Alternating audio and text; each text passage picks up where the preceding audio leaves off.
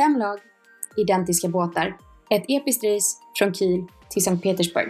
I detta premiäravsnitt av Searchpodden har vi bjudit in två gäster för att prata om Nord Stream Race. Jag heter Hanna Eriksson. Detta är Searchpodden. Nu kör vi!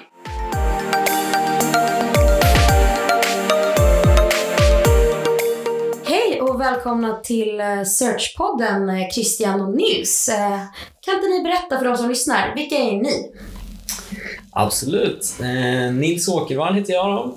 Eh, och eh, har väl, eh, om man tar lite bakgrund där, så eh, ja, kommer väl från eh, ja, klassiska jollebakgrunden. Gått på seglargymnasiet.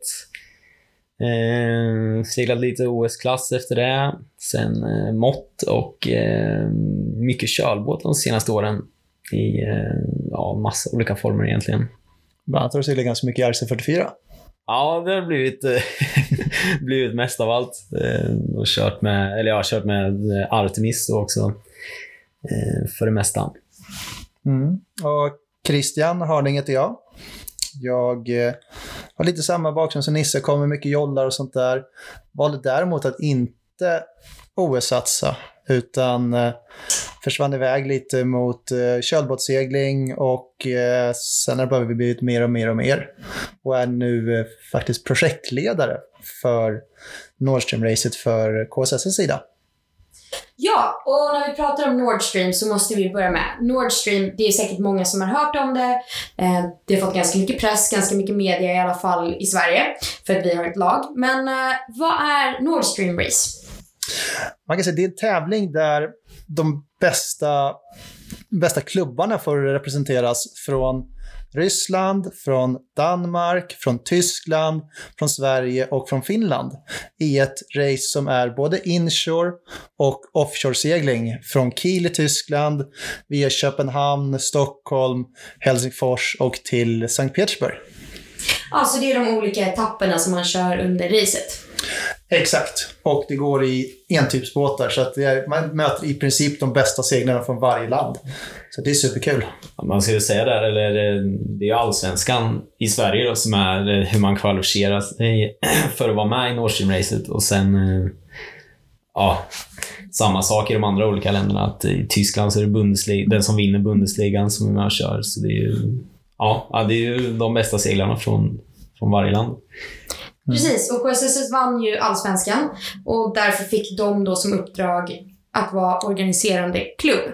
Men eh, båtarna då, det är ju inte J70 ni seglar, det ska vi säga. Nej, precis. De är lite, lite större än eh, vad man kör i Allsvenskan, eh, får man väl lugnt säga. det är några få till. Eh, Det är ju eh, rätt härliga båtar att segla egentligen, Svan 50 eh, Sen är de väl inte riktigt eh, kanske byggda för eh, offshore i grundutförandet, men det är lite av, lite av utmaningen också, får man säga. Hantera den ute på, ute på öppet hav. Och eh, Svan 50 som du säger, eh, Klubb Svan 50 kanske ska lägga till. Mm. Det är ju en strikt entypsbåt, så alla båtar har samma utrustning. Exakt, stämmer bra det. Och det är egentligen eh, alltså ganska ovanligt i, eh, när man kör offshore-format sådär. Eh, för ofta så kör man ju någon, eh, någon form av SRS eller ORC-blandning eh, om man kör till exempel Gotland runt eller ja, andra sådana olika tävlingar. Och det blir ju ganska spännande när man är ute för, eller fältet är ju alltid ganska tight. Och det är ju nästan bara i Volvot Volvo som det är så också egentligen. Så det är lite eller roligt format sådär. Ja, så det blir lite som ett, som ett mini-Volvo kan man säga. Eller The Ocean Race får vi faktiskt ändå säga nu, de har bytt namn på det. det. sant, sant. Det kommer ta några år att vänja sig, ungefär som jag sa Whitbread i flera år efteråt. Eh, hur är båtarna att segla? Eh, de är... Eh, ja, det är väldigt annorlunda från en J70, måste man ju säga. Det är ju eh, lite mer som en... Eh, det, man kan ju säga att det är Svans liksom racing... Variant på... Eh, det är inte som en eh, klassisk Svan, liksom, utan de har gjort den mer som en eh, modern high performance-båt med ja, bred akterspegel. De seglar med lite mer lut och ja, den gillar att, ha, gillar att ha mycket power i sig och sådär. Så den, den är lite mer speciell att segla än, än en klassisk ja, klass, klassisk körbåt. Liksom. Det är mer åt high performance-hållet om man tänker i racing-sammanhang. Så, så då är den ganska fysiskt krävande också? Eh, ja, det får man ju säga ändå, tycker jag. Och det är ju...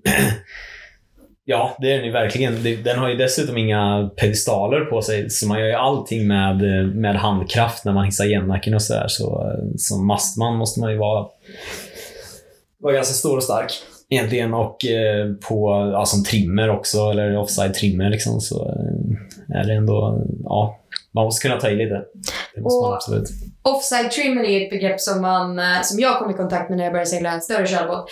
Mm. Det är det som i matchracing då kallas för pit och det är den som i princip hjälper trimmern att dra hem sakerna. Ja.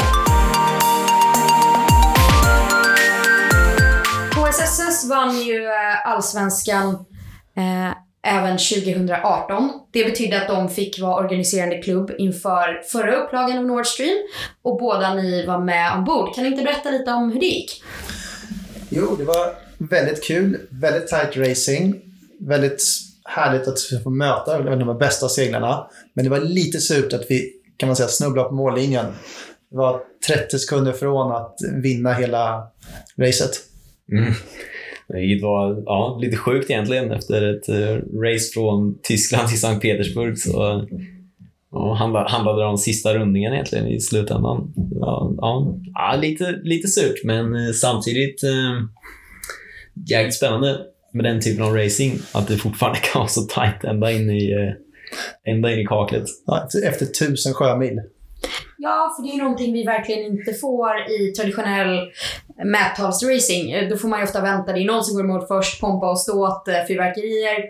Och sen får man sitta där ibland några dagar på land och så får man se vem som vinner totalen. Var det fördel för de små eller för de stora båtarna? Och det är lite komplicerat. Men här är det alltså en typ, så det är den som går i mål först som vinner en etapp. Mm. Absolut. Nej, så är det ju. Det är ju, eh, ja, det blir ju roligt på det sättet. Alltså, eller lite annorlunda än en, annan offshore.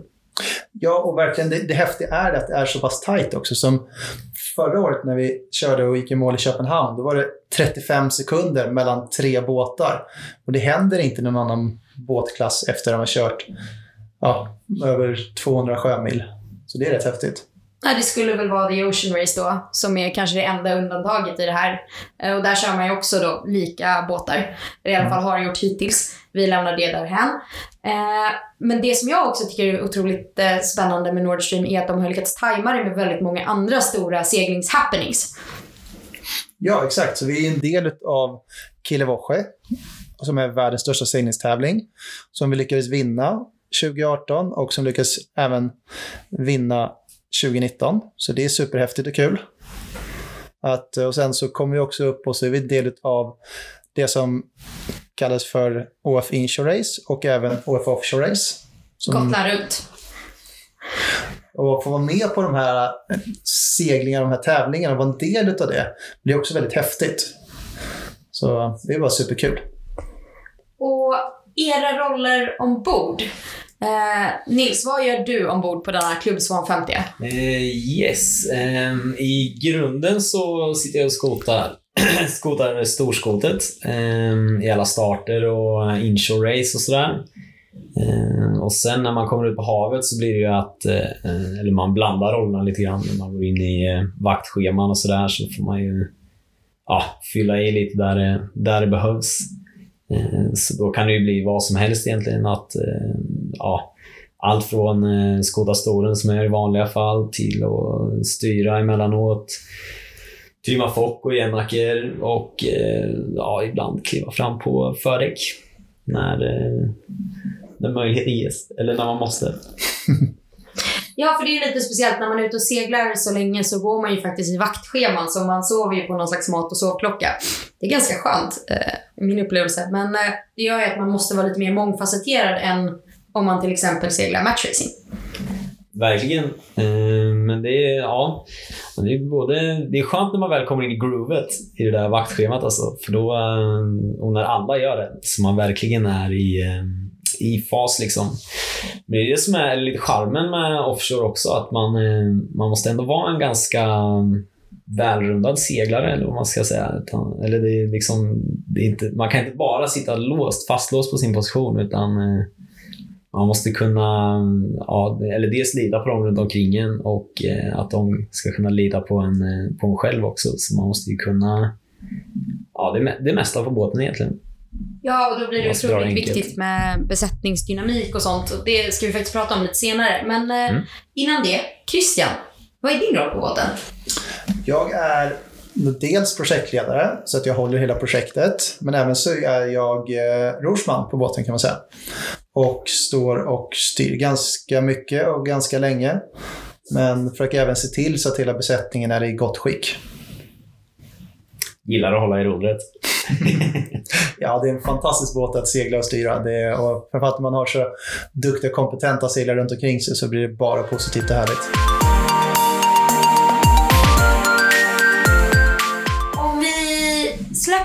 Förra upplagan och blicka lite framåt. Var är vi i processen nu? Var är vi inför 2020? Man kan säga att vi är i uppbyggnaden av eh, framförallt all logistik runt omkring. Allt ifrån att vi ska faktiskt ta alla våra seglar överallt, men även att vi ska bygga teamet och få ihop dels hitta personer med rätt kompetens, rätt vilja att lära sig och även hitta en grupp som vi kan lyfta. Som kan vara nästa generation som är med och seglar på sådana här båtar. För det vi gör lite med projektet är att vi inte bara tar de etablerade seglarna, utan vi tar även de som vill ta nästa steg och faktiskt bli duktiga körbåtsseglare i en extremt tuff körbåtsklass. Ja, och då måste vi prata om det här med laguttagning. Hur bygger man ihop ett sånt här team? Vi pratade om vakter, att det är viktigt med dynamik. Hur gör man? Oj, det är en, det är en ganska komplicerad process egentligen. Det krävs mycket, mycket tankeverksamhet. För att, eh, att segla en sån här kölbåt kontra att segla en jolle är väldigt annorlunda. För att många har specifika positioner som de har på båten. Men jag brukar säga det, ska man segla matchracing exempelvis, ja då kanske man måste vara en 9-10 på sin position. Men man behöver inte kunna de andra positionerna så mycket. Medan om man ska segla offshore framför allt, så är det viktigt att man är kanske en 7-8 på flera andra positioner också. Så man kan antingen fylla in på de positionerna eller ja, helt enkelt förstå vad som händer. För att när man seglar där ute så kan det vara ganska stökigt ibland. Men alltså vi fick ju bygga en kompetens kan man säga runt, inte bara sin specifika roll på båten. Och se folk som är lite mångfacetterade som kan göra flera olika saker på en båt. Men som är väldigt duktiga på en specifik position också. Ja, för det blir viktigare som ni säger i inshore race och i starter. Då har man ju ofta sina fixpositioner och då är man ju alla på däck. Men när man är vakt så har man ju en, en stor del av besättningen som ligger och sover eller äter eller försöker vila upp sig inför sitt nästa skift, om man säger. Mm. Om jag ska bara ta som exempel så trimmers, det är jättebra att ha en bra trimmer på Fock och eh, genacker. Men ska man segla offshore i flera dagar, då behöver man ha kanske tre stycken som klarar av samma position.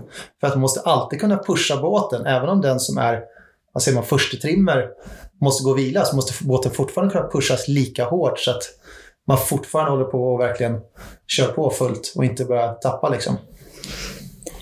Eh, är det svårt att hitta om man säger, bra, många bra trimmers eller kan man dra synergier där, att man faktiskt är ett team och kan lära sig av varandra? Det är det vi verkligen försöker göra. Att vi har väldigt duktiga trimmers som Nisse som sitter här med oss idag och flera andra som är med i teamet som dessutom sprider sin kunskap vidare till de andra i teamet. Så man får lite tips, man får lite tricks och alla är ju väldigt duktiga säljare från början men man får verkligen dela med sig av de här grejerna. Man, man håller inga hemligheter för sig själv utan man, man pratar väldigt mycket och coachar varandra lite. Man har möjligheten och, och hjälper varandra helt enkelt. Det är lite av nyckeln till framgång. Absolut, så är det ju. Eller sharing är ju caring, verkligen, på en sån här båt. Det måste man ju säga är A och O. Det är inte som man sitter och håller inne på något för att man eh, skyddar sin egen position direkt, utan det är, alla, alla sitter i samma båt, bokstavligen. Mm. mm.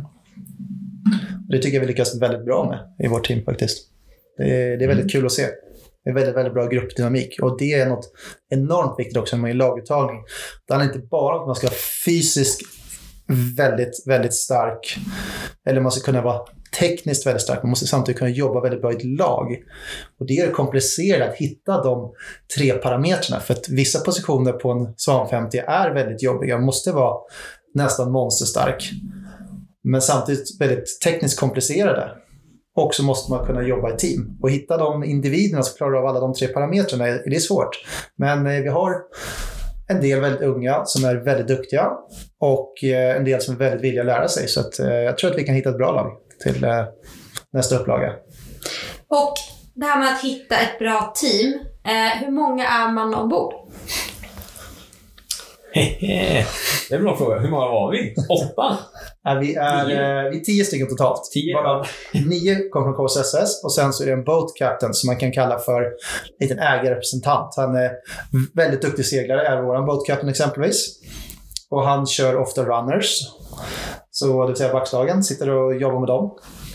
Och eh, sen killar, tjejer, fördelning där. Där får vi också göra en grej som eh, vi känner att vi har halkat efter lite på i seglingsvärlden generellt sett. Vi försöker lyfta tjejer så de kan vara med och köra.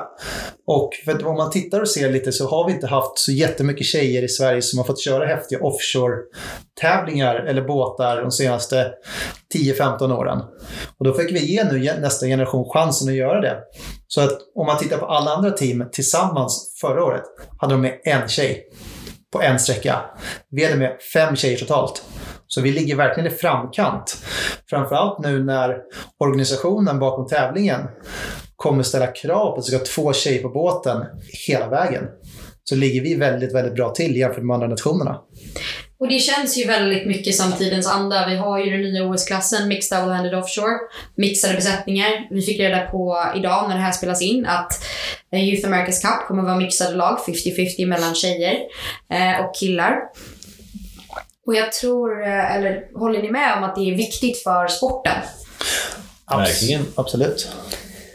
Det tycker jag. Alltså, det är ju en, eh, det är en lite annorlunda, eller mer annorlunda sport än kanske fotboll och eh, hockey eller sådär. Alltså, det är ju alla, eller så här, Det är lite som, vad ska man jämföra det med? Eller, det finns så många olika positioner på en båt som ehm, som liksom all, ja, oftast är det, är det nästan bättre. Alltså det blir, det blir en godare gruppdynamik nästan ombord och eh, det är liksom, ibland så passar det bättre med en tjej på vissa positioner än kanske en, en tung kille. Om man jämför sådär. Att det, alltså det, ja, det är verkligen inte en nackdel. Alltså som när vi kör nu, det är verkligen inte en nackdel Mm. ha med sig två tjejer ombord. Snarare tvärtom, skulle jag säga. Ja, men det är en väldigt bra, bra mix och det viktigaste är liksom gruppdynamiken. För, för vår del, när vi tar ut seglare till laget så ser vi inte bara det på att ja, är det en kille eller en tjej, utan vi ser det som att gruppdynamiken ska fungera bra. Och det gör den väldigt bra med de som vi exempelvis med förra året. De är där för att de är sjukt duktiga seglare och jobbar väldigt bra och väldigt rätt. Inte bara för att de är tjejer eller något sånt där, utan det är verkligen för att de är väldigt, väldigt duktiga seglare. Så ja. det är kul. Och det är väl egentligen inte någonting som är nytt med Nord Stream. Det har väl varit så historiskt sett också. Eh, sen går ju debatten väldigt ofta som att eh, nej men eh, varför ska en mindre kompetent tjej få ta en plats från en mer kompetent kille? Jag tror att det har lite med historien att göra. För får man inte chansen blir man inte bättre. Blir man inte bättre får man inte chansen. Lite hönan och ägget. Precis, så man måste väl börja någonstans. Vill vi ha tjejer som är lika duktiga, de kommer ju kanske inte kunna vara 100 kilo grinders, men det finns som ni sa positioner där de kan vara till och med bättre lämpade. Mm. Ehm, så måste vi verkligen låta dem få chansen att utvecklas. Och därifrån så skulle jag vilja prata om Nord Stream som plattform för att just bygga seglare. Varför är den här typen av tävling viktig? Oh, eh, ja, du får nästan ta den Christian. Du är mer insatt i det här, eller har något ett bättre svar än vad jag skulle ha. ja, nej men eh, om vi, om vi ser på moderna high performance-båtar så kryllar det inte riktigt utav dem i i Norden överhuvudtaget. Det finns extremt få. Och nu har vi fått en möjlighet att använda en båt och segla ett format som är väldigt häftigt, som man faktiskt kan likna med mini doja race i princip.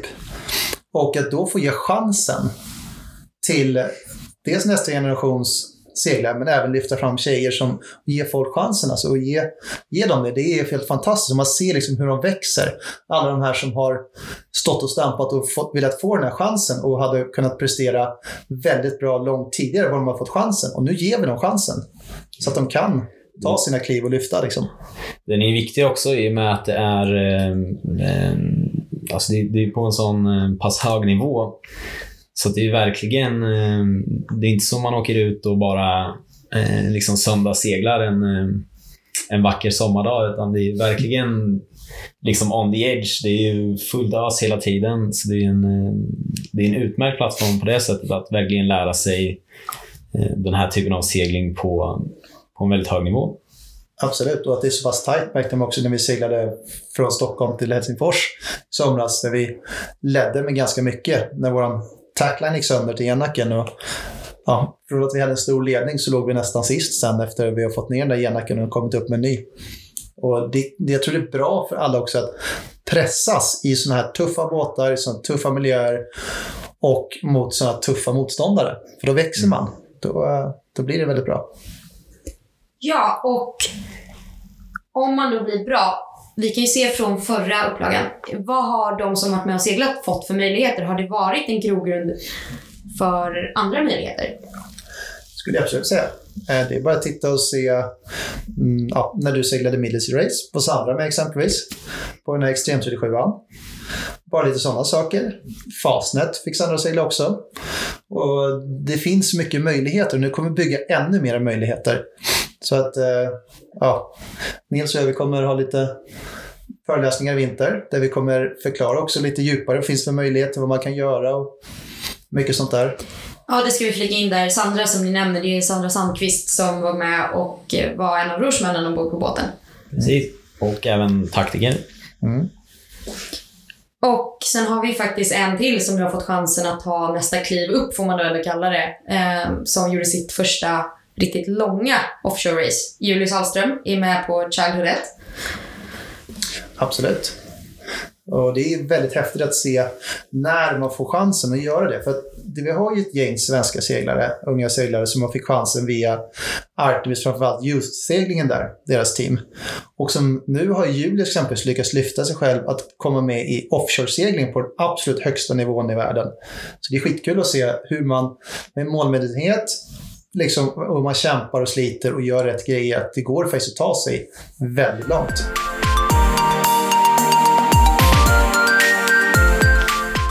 Men om man då känner att eh, Nordstream, fy fan vad fett. Det skulle jag också gärna vilja göra. Hur, hur får man segla Nordstream? Ja, alltså det kräver väldigt mycket. Det ska man inte sticka under stolen med. Men samtidigt vill vi ge unga en chans att göra de här grejerna och vara med och segla de här.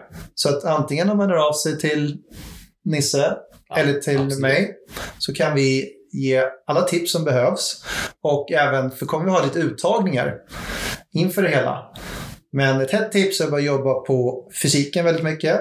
För det här är väldigt tuff segling. Att försöka segla liknande båtar hjälper väldigt mycket också. Och att vara en väldigt vad säger man, allround-mässig människa också. Du, allt från att man ska kunna mecka en vinsch till att man ska kunna köra offshore utan att bli alltför sjösjuk och sånt där. Det hjälper de allra mest med detaljerna. Sen har vi några olika grejer som att eh, ja, Nisse och jag kommer att hålla lite föreläsningar i vinter. Väldigt bra att gå på och lära sig. Vi har exempelvis KSS kör sin offshore-klinik, också en bra grej att lära sig ifrån och eh, lite liknande sådana saker. Det, går man på sådana kurser och lär sig sådana saker, då har man en mycket större chans. Så det är väldigt bra. Ja, verkligen. I offshore-segling så är ju more is more. Liksom. Ju, mer, eh, ju mer strängar man har på sin lyra, desto, desto, större, eller desto värdefullare blir man ju ombord. Så gå till gymmet, segla allt du kan och eh, testa. Och Om du till exempel kör matchracing, kasta om lite i laget. Är du storskotare, hoppa fram på fördäck, lär dig hur man riggar en genacker, eh, lär dig hur man packar en genacker. fick jag lära mig mm. mitt i natten. Eh, det är väldigt spännande. Och eh, vara på det, antar jag. Vi kommer att lägga in era kontaktdetaljer i beskrivningen till podden sen så att det inte bara Perfekt. så att man hittar er, tänker jag. Så kan man mejla och eh, hugga tag i er, för det är bättre att göra det tidigt än sent, vad jag har förstått. Absolut. Säger man till nu så kan vi hjälpa till att guida lite så att man får mycket större chanser. Vi kan inte garantera att man blir uttagen, men vi kan hjälpa till så mycket som möjligt för att man tar sig närmare och närmare. Och eh, sen precis som Nisse sa också, att vara mångfacetterad. Alltså testa många olika positioner på en båt. Testa och inte bara, han är inte bara ska ställa in ett segel perfekt, utan de måste kunna mecka lite båt och sådana saker och ting och ha förståelse för det. Så att, som du också Hanna tog upp, att skitbra grej, byt position ibland. Gör det, det är hur bra som helst.